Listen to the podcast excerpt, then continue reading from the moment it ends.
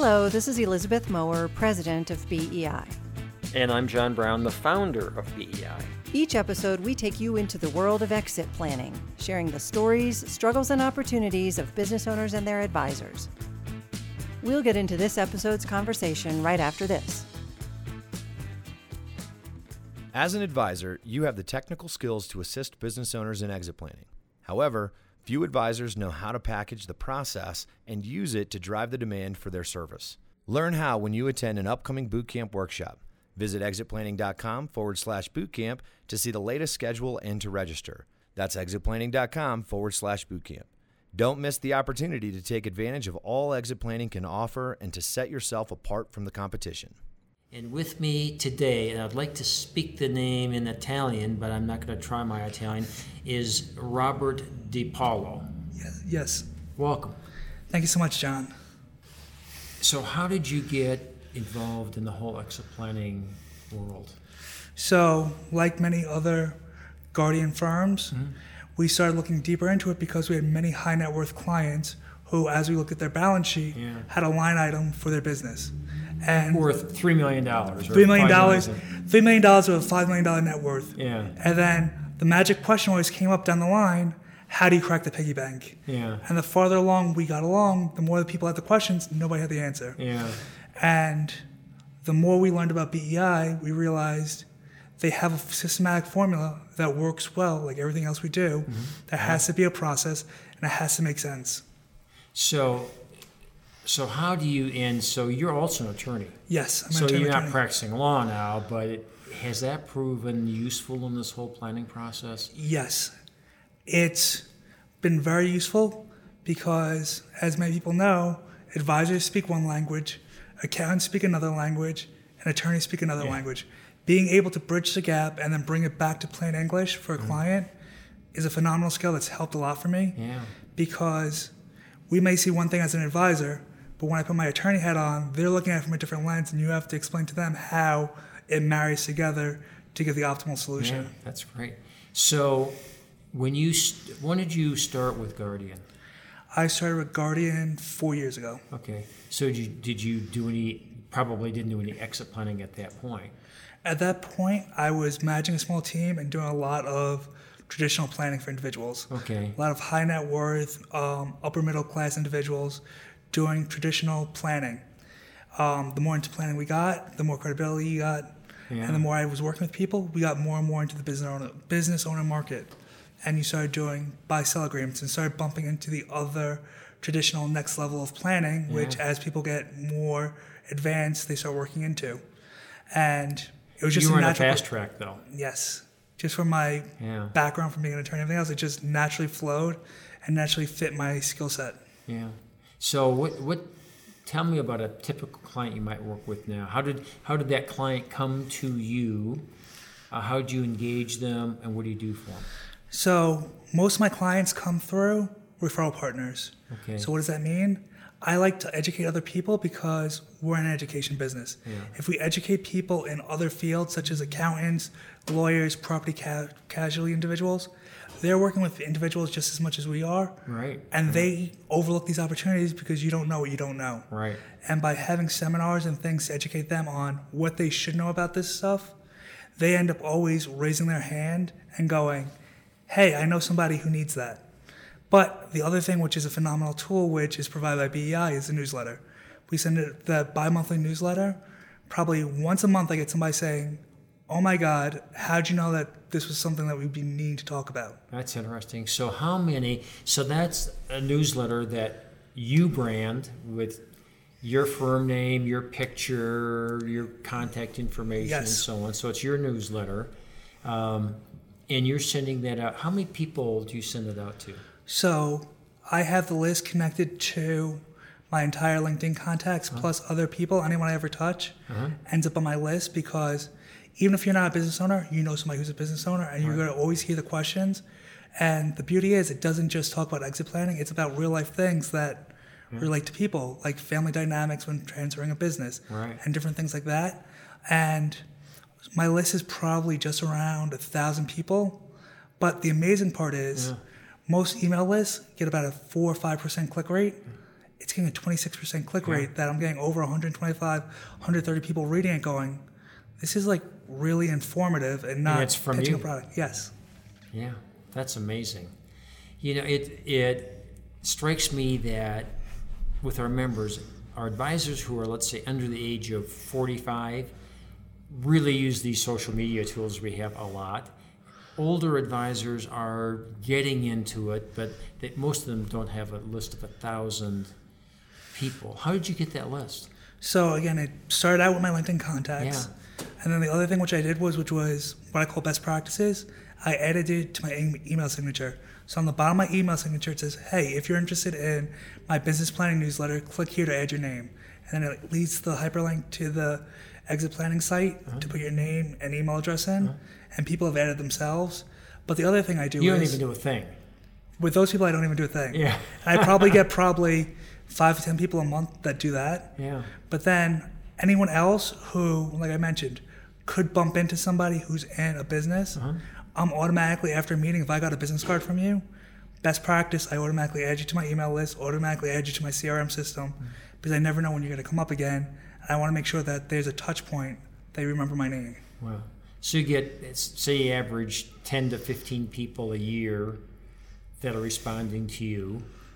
Uh, Just from that's the, that's probably about right. Probably probably somewhere between the 10 and 20 range. okay, so it might be more than that. All right, 10 to 20. Uh, do you have conversations with all those people? Uh, most of them I do. Most of them, most of them, I'll usually pause, go back to the newsletter, see what caught their attention, Yeah. and prep myself for the conversation to know where the conversation is probably going. So you know what articles they're reading, what subject matter. So if somebody's reading every newsletter on key employee incentive planning or something like that, you're you're primed, you're prepared. Yes, That's great. and I, I like going into the topics because sometimes it's a door opener, and there's a bigger issue there that they don't even realize yet Yeah. because they're just feeling that one pay point at the entryway. Right, right. Uh, that's great. So have you developed clients out of that as well? or- Yes. So out of those methods, we've developed a bunch of clients. So as of right now, of the four to five cases I have in process, three came through those methods of educating a COI or the newsletter because they've just raised their hand and said, hey, I'm they- interested. they- I'm interested. Yeah. And the beauty of the part of the platform is the way it's designed, building the team. Other advisors, which I'm bringing onto those plans now, are going, wait a minute, I got a few more people we should be starting to talk about. Put them on your radar. And now those are next round of clients already lining themselves up just from doing the right things that no one else is doing in the area. That at least the, with the newsletter list, it doesn't take any of your time. Nope. Uh, developing your network that would take more time than that. Obviously, it's a one-to-one meeting. But are you prepping that even by sending them newsletters ahead of time or other material? Um, twofold with that. So with that, I do two different things. The first is I'll do a newsletter or grab somebody to lunch. Like if I see somebody who's really prominent in an area, mm-hmm. I am reaching out to them, trying to get on their radar, and making sure that they want to meet with me to grab lunch or do something, and I make it attractive for them. Because again, if I'm giving to them first, it's going to come back Yeah. outside of that, like you said, it's very time consuming. For those B or C level people who I don't, I'm not sure if they're the top expert, but they're going to know context and they're going to know people who we're going to want to work with. Mm-hmm. We also hold what I, which me and one of my partners developed, is a two prong seminar. The first seminar is we bring in all the exit planning partners, the CPAs, the P&C people, the accountants, and we only allow two to three people from each profession. And Are these people, are these advisors, advisors you and your partners are working with now or just want to work with? People who we want to work with. Okay. And then we educate them on how exit planning not only benefits their clients, but will benefit their business. Because what's the reward to them to getting involved in this process? So do you have a PowerPoint that you give Yes. them? So I go through a modified version of the 30 minute briefing. That, that we provide? Yes. And Uh-huh. then I tied in slides which show the benefits of each role. So the benefits of the CPA, the benefits of the attorney, I've turned those into slides. Uh-huh. At the end of that presentation, I said, if this is something you're interested in and this is something you want to get involved in, we're going to hold another seminar in 46 weeks. If you want to come back to the next seminar, you have to bring one client. If you look around the room, there's only one or two other people in your profession. If everyone brings back one or two clients, I'm promising you, you'll get three or four back. Half the room probably does nothing.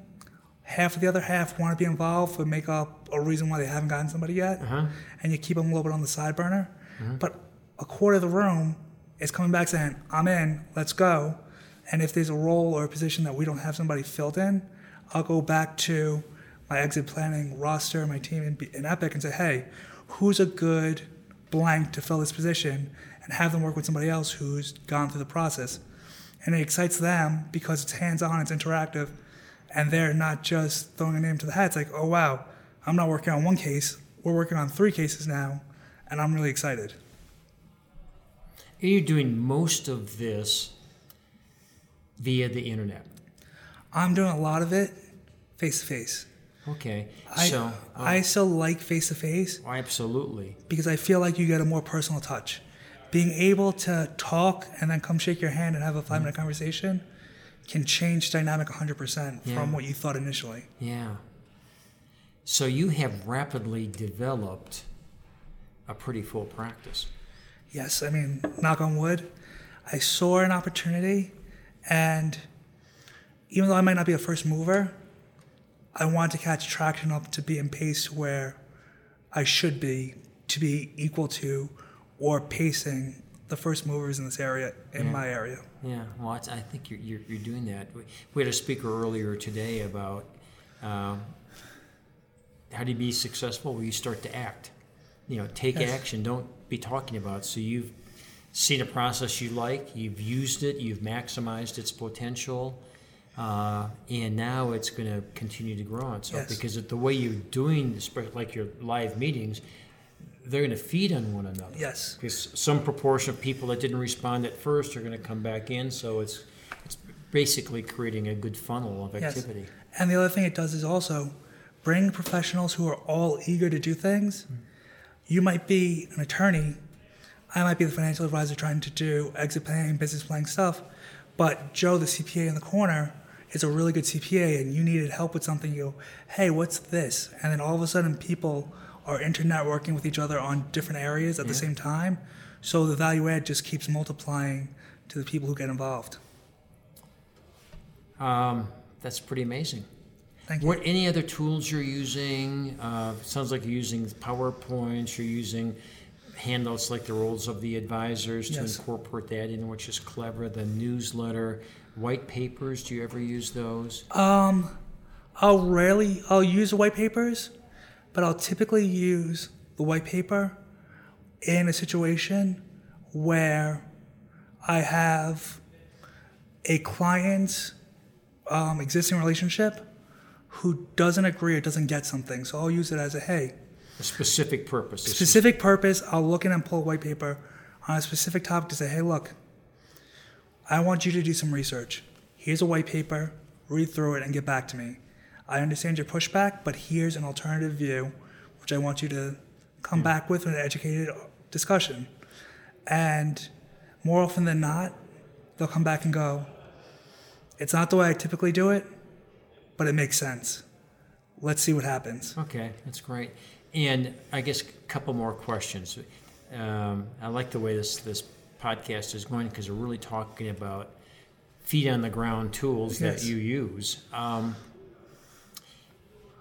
so how do you you you working with a lot of advisors? How are you finding the likely good advisors in your area to work with initially? Is it through your other relationships that you have with advisors? Is it your um, partners? So it comes through a bunch of different avenues. Okay. So, being that we're at a firm, we have a lot of different advisors in different stages of their career. I have some older advisors who have business clients and they just don't know what to do with them. Yeah. We have some younger advisors who are very green and just good to be boots on the ground and make phone calls. Uh-huh. And there's everything in between. So, Are you an Are- in, are you an in betweener? uh, for the most part, pretty much in between. But Yeah. when I look through this all and I talk to people, Yeah. we said our initial client, our initial offering, being that I was on the management team as managing director and helped develop teams, was we have to educate our first client. Our first client are our advisors. So our first initial pool of people we went to when we developed this was, hey, we're going to teach you this, but we're going to teach you just enough to open the door. Have the initial question. Hey, John, you have a great business. I really love how successful you've been. What's your plan for three years from now? Oh, that's great. What's your plan for five years? Great. Oh, did you ever think about what you want to do when you're out of the business? Those simple questions, which we all talk about, Yeah. they go, I really don't know. Or, oh, I'm thinking it's going to so and so. Oh, do you know the repercussions of doing it that way? No, I think you should really meet my partner. He specializes in that. And I think, if anything, it's just a little food for thought. Yeah. Interesting. And that really got us our first four or five cases to open up the group. Mm-hmm. And then as people started seeing it and as we started tapping on other advisors we knew, it just caught on like wildfire, wildfire that people were like, that's something different. I haven't seen that before. I want to know what you're doing. And this is all within your your It- agency. It, started within our agency, and now it has. I probably have about four or five attorneys that I speak to once a month that are really eager. I have about two or three accountants, and I have a business consultant and a, and two outsourced CFOs who all talk to me on a regular hmm. basis that are like, "This has worked for a lot of people. I can refer more people, and they get involved." and so they the, these people I'm assuming are also part of your team of advisors that you refer in when you're doing a case. Yes. So are you doing the are you the lead advisor on the creation of all these exit plans and that you're bringing in these other advisors? Yeah, so when it comes to the actual exit plan, hmm. I am taking the quarterbacking role. I'm using the Epic software and following through the steps. Um, I really like using the assessment tools. I like using the value drivers. Those are good starting points to get conversations going. Right. Two clients, we were actually talking about that they wanted to do their buy sell. And I said, while you're doing your buy sell, this is right in line. We should talk about business continuity instructions. And like, what's that? Hey, well, that's a simple offering we have. I'm going to interview you with some questions. And God forbid something happened to you. I know you and your partner are partners, but your wife doesn't know what goes on with your partner. And if something happened to you, do you think she should know how to handle the situation or is she going to have blind faith in your partner? And she goes, I really like that. Can we talk about that? Mm-hmm. And it leads to opening the door to more questions. And like I forgot what session was today, but it doesn't matter what step you start on, as long as you're going through the process, it happens. Like I had another client Absolutely. Yeah. who we started out with personal planning, and as we got into the personal planning and looking more and more into it, it went back into the business planning. Oh, that's amazing. You've done a lot in a, in a very short time. I'm pretty impressed. I'm very impressed with that. Are you enjoying this? I love it. It's like a new passion because it's a differentiator. It's funny when I talk to people, oh, you're a financial advisor. Oh, what are you going to do? Try to take my money and invest it? What are you going to do? Sell me life insurance? I'm like, no. I'm going to figure out what you want to do and find the solution to get you to where you want to be if you own a business. Yeah. And people are like, so does that involve investments? It might. Does it involve insurance? It might. It depends on what we're talking about, what you need to do. And the fact that there's no cookie cutter answer has gotten a lot more people intrigued because sometimes the solution we give is just a little bit of guidance mm-hmm. to their accountant or their lawyer. And you're like, well, you pretty much had it covered already. Here's a little tweak. That's great. So, you know, the other thing you're doing is you're making a difference in the lives of a lot of people because if you don't go into that relationship and do that exit planning, nobody else is. All of the advisors you're talking to, they're not going to do it. No. They haven't done it. Maybe we can get them to start doing exit planning, and as they learn more, they I'm sure they'll have more of an interest. But generally speaking, other advisors almost universally speaking, they're not asking the questions you're asking, and they don't have the tools to provide at least a pathway to solutions. Yes, I mean, it's very true. Like advi- most advisors don't ask the questions because either they're afraid to ask because it gets too complicated and out of their comfort zone, Right? or they just don't know. And the ones who sort of know get petrified by it. Like when we start getting into supplemental um, executive retirement plans or other structures like that, they're like, I kind of know what it is, but they don't want to get into it because they don't want to tarnish their reputation by getting into an area that Sure. they're not Well, great that's, at. that's way, way all of, all we professionals, Yeah. we're hesitant to go into areas that we haven't tread on before, but you've learned what to do, so you can tread freely. Yes. And the fact that I have the legal background helps a lot. Yeah. And usually, the biggest pushback, which we got on our first two cases, were the lawyer's like, Why do you know so much about the contracts? Well, do you think this is right? Are you a lawyer or something? I'm like, Well, actually, I am. And they're like, Oh, where'd you go to law school? I'm like, Oh, Hofstra. And they're like, Oh, when'd you graduate? And we started getting into a conversation. And then it became from having the advi- financial advisor who many attorneys view as a salesperson looking to push a product to, oh, you're a peer with a specialty. So let's divulge further into how we can work this out. Yeah. That's great. Anything else? Uh, I just love doing it. It's, this really became a passion for me in my practice and re energized me to do a lot more than I've ever done in the past because as much as I liked helping people, I never saw the initial impact as quickly and as rapidly Yeah. as getting into this. Yeah, that's great. That's great. Well, that's why we plan. Yes. Thanks for listening. Join us for our next episode. For more content like this, please visit exitplanning.com.